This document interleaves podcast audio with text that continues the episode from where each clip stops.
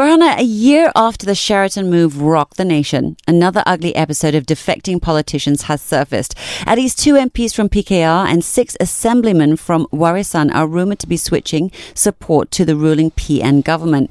As Malaysians, I think it's safe to say that we're all tired of politicking in our beloved nation. Every move that has been made is seemingly with some kind of agenda. Mm. When can we expect a change in policy to ensure that Malaysian voters are not once again a victim to party hopping? It's not a matter of when, it's a matter of will they enact. Whether or not there is a willingness for the government to enact this law that might not necessarily serve their best interests. So when we talk about ever since the Sheraton move, there have been talks about this anti-party hopping or party jumping law being enacted amongst politicians, among parliament members, among you know analysts. There have been talk about this law being enacted, but so far they're all talks. So at the same time, the government is saying that every citizen have the right to freedom of association based on Article 10 of the Federal Constitution. Right. So with this right, they are also given the right to disassociate. So to curb this, lawyers and legislators are talking about putting like a clause or a limited anti-party hopping act or law to curb this phenomenon. So first they are saying either A, limited until they can explore whether to outlaw party hopping for good or a clause that will result in defectors to lose his or her seat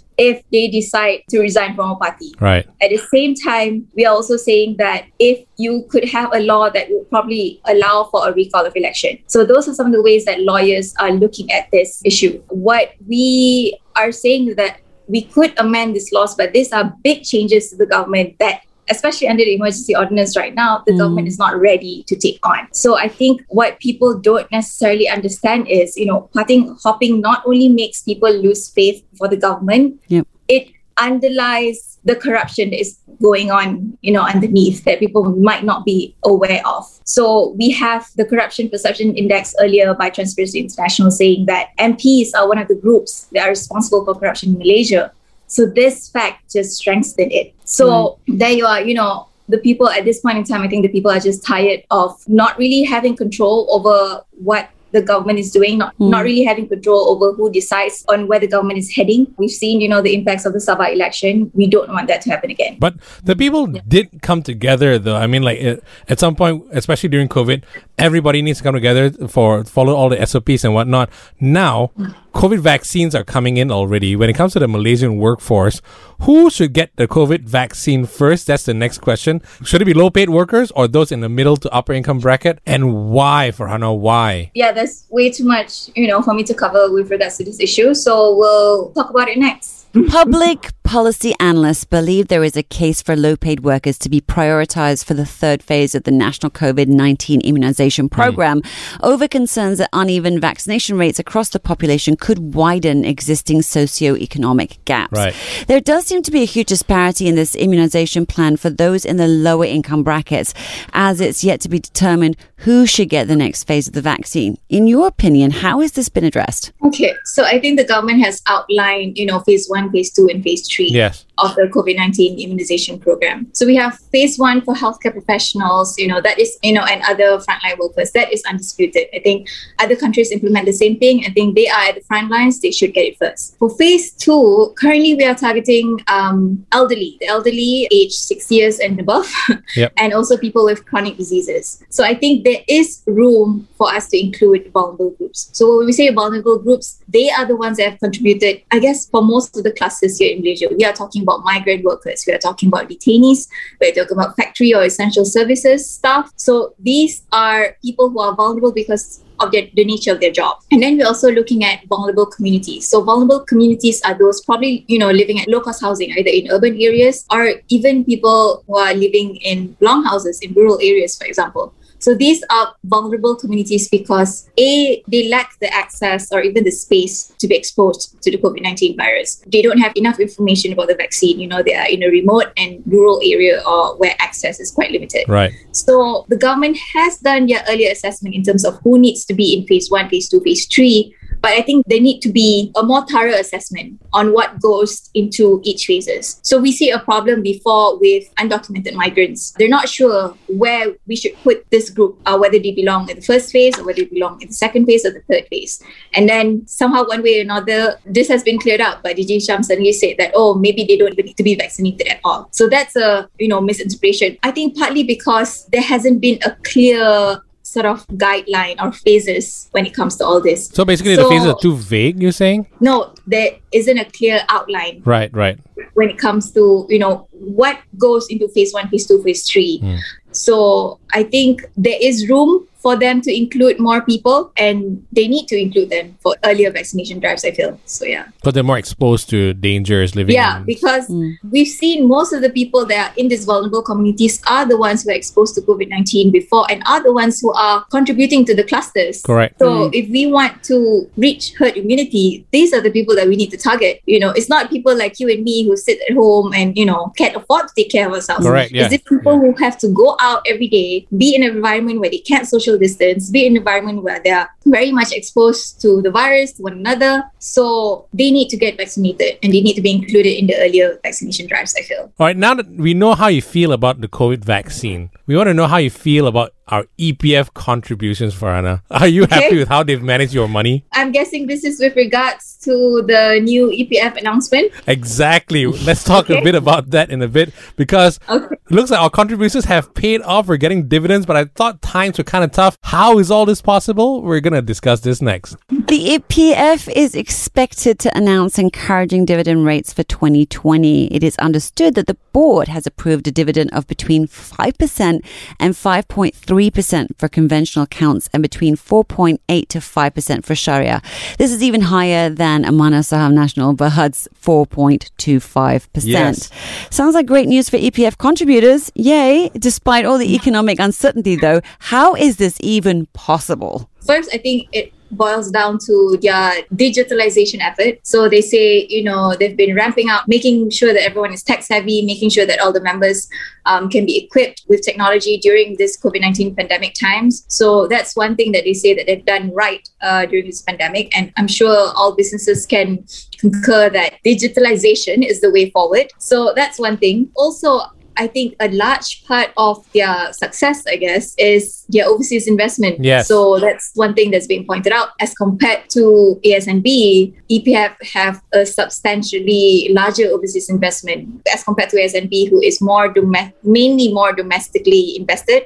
Mm-hmm. So they said that um, 33% of their investment assets are outside of Malaysia, you know, across all assets class. So there's mm-hmm. that. Since I guess international markets performed way better than Malaysia last year. So naturally, EPF would have done better by having more exposure to global markets. You couple that with recovery, you know, throughout the second half of the year. So I guess that's how the success came about and the good news came about for us, I guess. So, so yeah. Smart investing, basically. Yeah. And what would the impact be, if any, um, with such a high dividend payout to our economy? In general, high dividend payout will trickle down to consumer spending and I guess in turn revive the economy. So we have programs like i-Sinar, which allows you to take EPF, right? At first, for only affected people, now everyone can take out their money from EPF. And by taking out money from EPF, most likely they will spend it. So that will somehow trickle down to consumer spending. As compared to during lockdown when people are scared for the economy you know people start saving you know and also shops are closed there's not much spending going on so they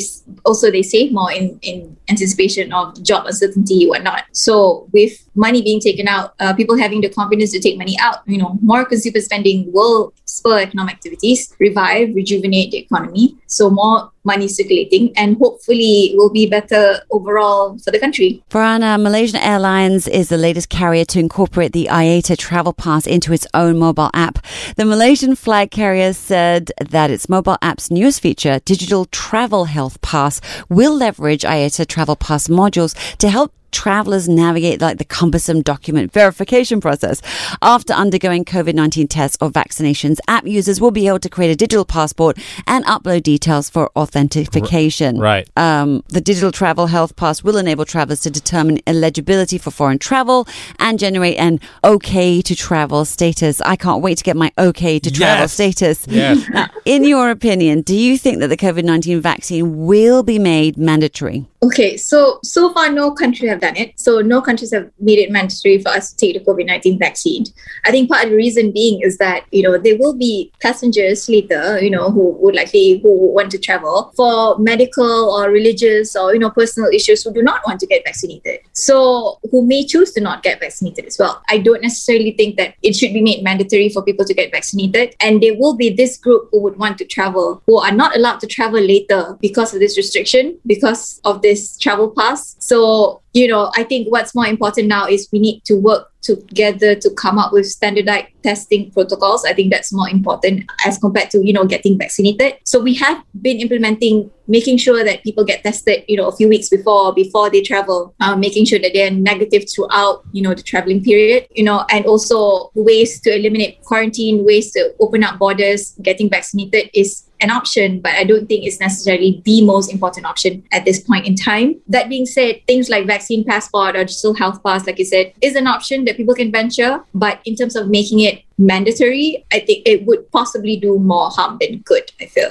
Do you think that whilst a country like, for example, Malaysia would, would not say to its people or the people here, it's mandatory, but could impose a mandatory, you know, vaccination in terms of visitors coming in. So basically, whilst people, the countries may not impose it on their own people, if you wanted to go visit Malaysia or UK, whatever, those governments may say you have to have this IATA pass with your, you know, okay to travel vaccine stamp in here. I mean, like I said before, there are already institutions who would sort of make it mandatory to be vaccinated. For example, you know, workers or migrant workers, to a certain extent, they make it mandatory for people to get vaccinated to go to work. So that's an instance where it's it's mandatory. For traveling, I don't think that it's necessary at this point in time for us to make it mandatory to be vaccinated because there are already procedures right now being implemented in terms of you know making sure that they are tested negative before getting on the flight making sure that they are quarantined before Mm. before going out to the public. So there are already measures being put in place. I think in the long run the government could look into probably getting some sort of way for people to get vaccinated before they board on a flight. But i think making it mandatory would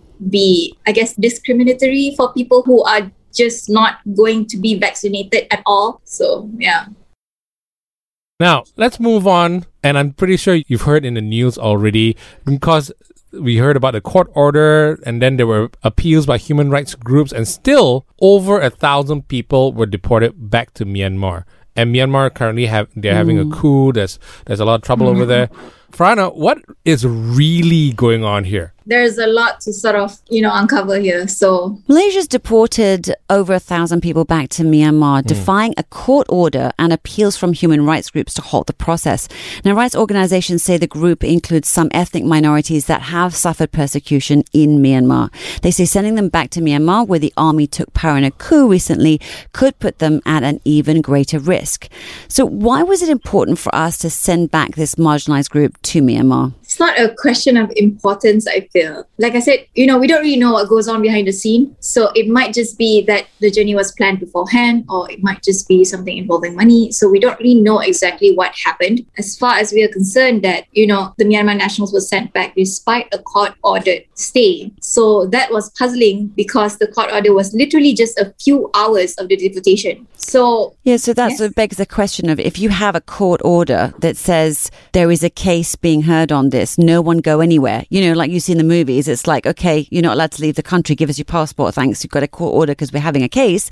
How then did they get sent back? Like, was there a breakdown in the system? Was there no communication between sort of the court and the groups? I mean, like, what happened?